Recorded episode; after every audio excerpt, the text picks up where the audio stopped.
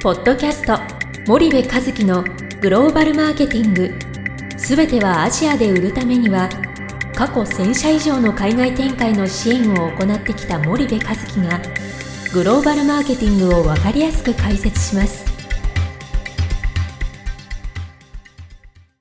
皆さんこんにちは。ナビゲーターの小林真彩です。皆さんこんにちは森部和樹です。はい森部さん本日のポッドキャストですが、はい。えー本日も、えー皆さんからいただいた質問に対してお答えしていただきたいと思います。はいお願いします。はい、よろしくお願いいたします。はい。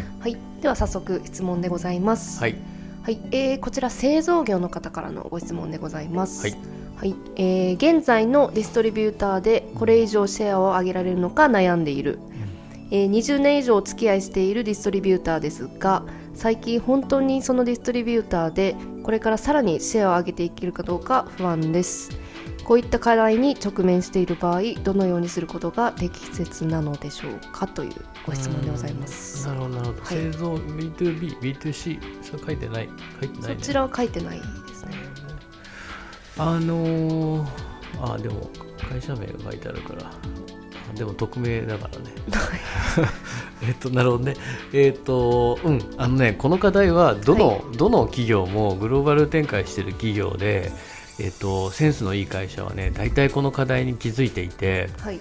えっ、と要はあの20年以上前って書いてあるじゃない、はい。まあ、30年ぐらい前の企業もいて、うん。で当時の担当者がどういう経緯でそのディストリビューターを決めたのかわからないんだけども、まあ、はい。ずっと来てますと、で今自分が担当してるんだけど自分が担当するまでの過去20年間ねはい。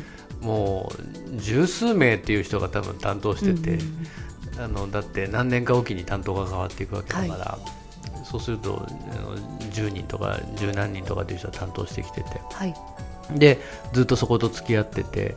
でもう20年も付き合ってるとそこがディストリビューターだっていうのはもうななんて言うんだろうその常識的な話になっていて、うんうんうん。でそれ以上も以下もないみたいなね、うんうんうん。そういう感じになってたりするんですよ。うんうん。でこと問題が起きたりとか売り上げがあんまり芳しくないってなった時に初めてこの課題が表面化してきて、うん。えー本当にこれでいいんだろうかと、うんうんうん。ただ基本的には日本のメーカーさんっていうのはディストリビューターに売ることのかなりの部分を任せてしまって、はいで現地法人があっても基本的にはその先の顧客とかユーザーってディストリビューター任せだし、はい。もし輸出でやってる場合だと年に何回か行って、はい。えーもしくは数年に何回か行ってぐらいのレベルでね、うんうんうん。あのやってるケースも結構あってはい。でそうするとその先の実実態が全くこう把握しきれてないっていうのって往々にしてあってはい。で、えーなかなかうまくいかない理由を言われてもうんまあただ聞いてそうそうかと。うん、頑張ってほしいうんうん。以上みたいな、それに対してはそう対対策が打てないってはい。いう状態って結構あって、うんもう多分8割方9割方の製造業は今そういう状況だと思うんですよ。うまくいってないっていう、はい。でこういうディストリビューこういう状況のえー企業がどうしたらいいのかっていうのはもう非常にシンプルで、はい。えっと、皆さんのその競合のね、はい。えーディストリビューターと自分の競合の、はい。えーケーパビリティをはい比較をするっていうことはすごく重要で、えー例えば競合企業 A 社 B 社 C 社のはい。ディストリビューターが当然いるわけですよね、そのディストリビューターと比べて自分たちのディストリビューターはどうなんだっていうことを見たときうんうんにこう自分たちのディストリビューターは何がじゃあ長けていて何が劣ってるのかはい。もしくは戦闘能力を総合評価したときにねはい。向こうが例えば100だとしたときにはい。自分たちは120なのかそれとも80なのか？はい。もしくは50なのかって見てって、うんうんでもし50だったら常に戦闘能力の総合値で50の差があるわけでしょ？はい。でそうすると毎年毎年50分差が開いていくっていうのはもう当然の話で,、はい。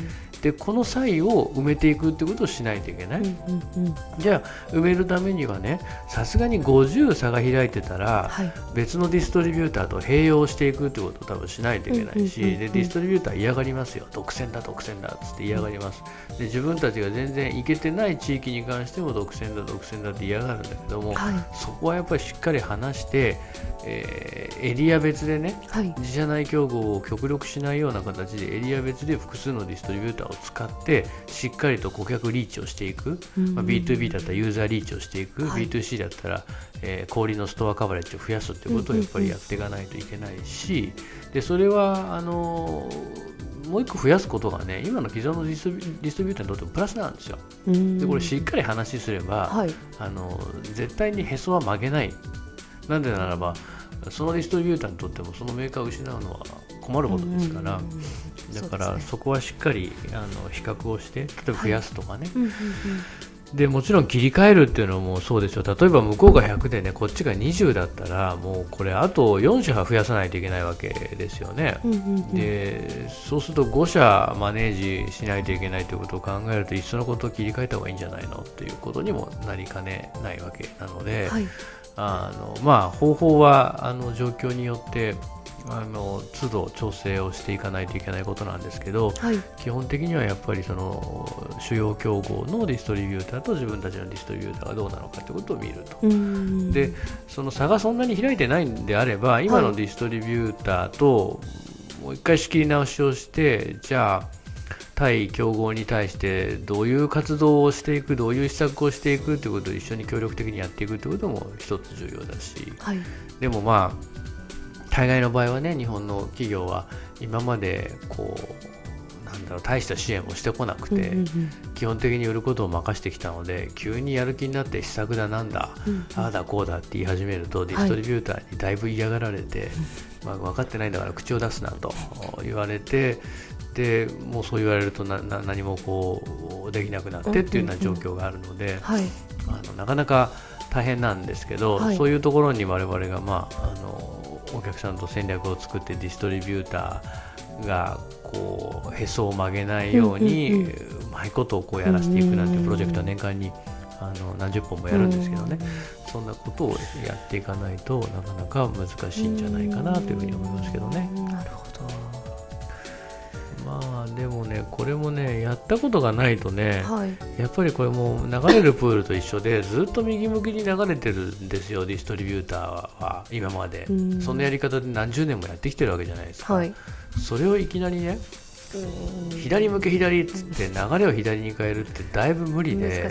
こんなん我々も一緒でしょ？うん。例えば今までねあれなんか9時5時で仕事してて、うん。なんか平々凡々でやっててはい。それがなんか仕事だと思って20年やってきてはい。いきなりなんか外資系出身の鬼上司みたいのがあの鬼上司っていうかその あの非常にロジカルなのが入ってきて、はいなんか全く違うやり方バババババって言われたら、ものすごい抵抗するでしょ？うん、そうですね。基本的に人間っていうのは自分たちが長年やってきてることを変えようとすると、うん。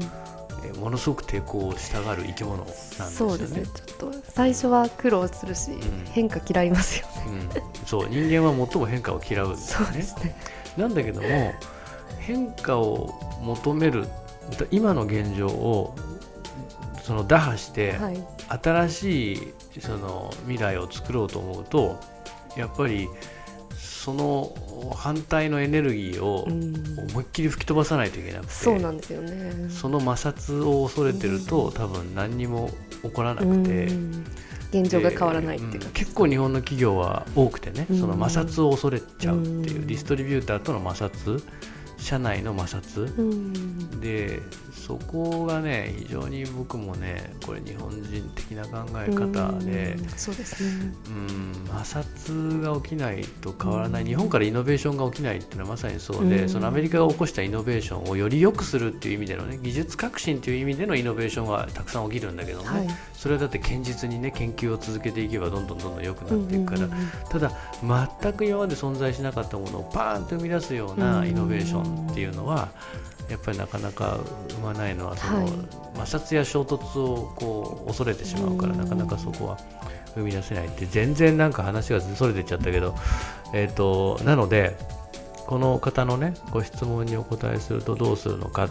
まず、えー競合のディストリビューターと自分たちのディストリビューターを比べてみてください。もう圧倒的な差があると思います、はい。でその差異を埋めることが、うんうん。えー今この方があ悩まれていることを解決する最短のお道だと思います。はい、かしこまりました。はい。ありがとうございます、はい。じゃあ本日のポッドキャストはここまでにいたします、はい。リスナーの皆様ありがとうございました、はい、ありがとうございました。本日のポッドキャストはいかがでしたか？番組では森部和樹へのご質問をお待ちしております。皆様からのご質問は番組を通じ匿名でお答えさせていただきます podcast アットマーク spydergrp.com ポッドキャストアットマークスパイダー grp.com までたくさんのご質問をお待ちしております。それではまた次回お目にかかりましょう。ポッドキャスト森部和樹のグローバルマーケティング。この番組はスパイダーイニシアティブ株式会社の提供によりお送りいたしました。